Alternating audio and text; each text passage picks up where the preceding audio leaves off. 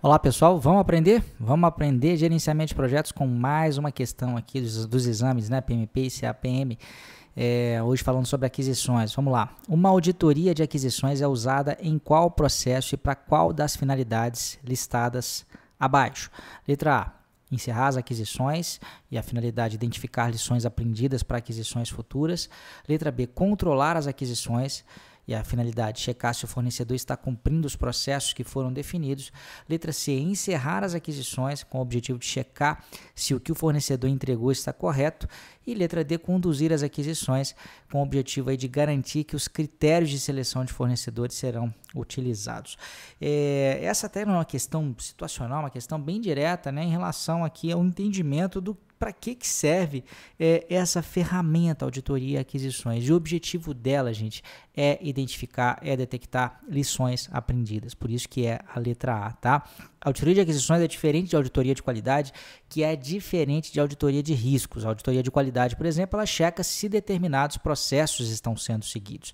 Então, por exemplo, essa aqui, ó, checar se o fornecedor está cumprindo os processos que foram definidos é uma espécie de auditoria de qualidade é, executada lá dentro do cliente, mas não é auditoria de aquisições. Tá? É, checar se o que o fornecedor entregou está correto, isso aqui seria validar o escopo, já é um outro processo, já é uma outra, uma outra ferramenta que está sendo utilizada aqui. Né? É, e também é, garantir que os critérios de seleção de fornecedores serão utilizados, isso também seria uma espécie aí de, de auditoria da qualidade. Tá? Então, falamos em auditoria de aquisições, sempre se lembre, a gente está falando em lições aprendidas para que em aquisições futuras, seja dentro desse projeto ou seja em projetos futuros, elas possam também ser utilizada. Se você gostou dessa questão, provavelmente você vai gostar também do nosso segundo workshop Certifica GP.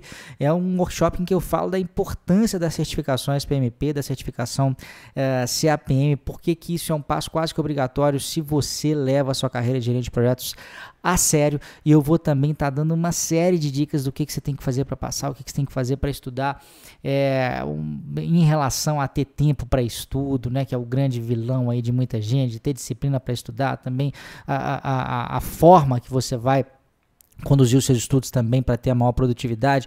Tudo isso, tá? Do dia 31 de maio a 14 de junho, você se cadastra aqui nesse site www.certificagp.com.br. Talvez até o link apareça para você em cima do vídeo, tá? Basta colocar o seu e-mail no dia 31 de maio começamos, eu vou te avisar para que você já possa assistir ao primeiro vídeo, vai ter uma área para comentário, da outra edição, na primeira edição, quase, não, quase não, mais de 18 mil pessoas participaram e eu quero ver você comigo dessa vez. Grande abraço, até a próxima.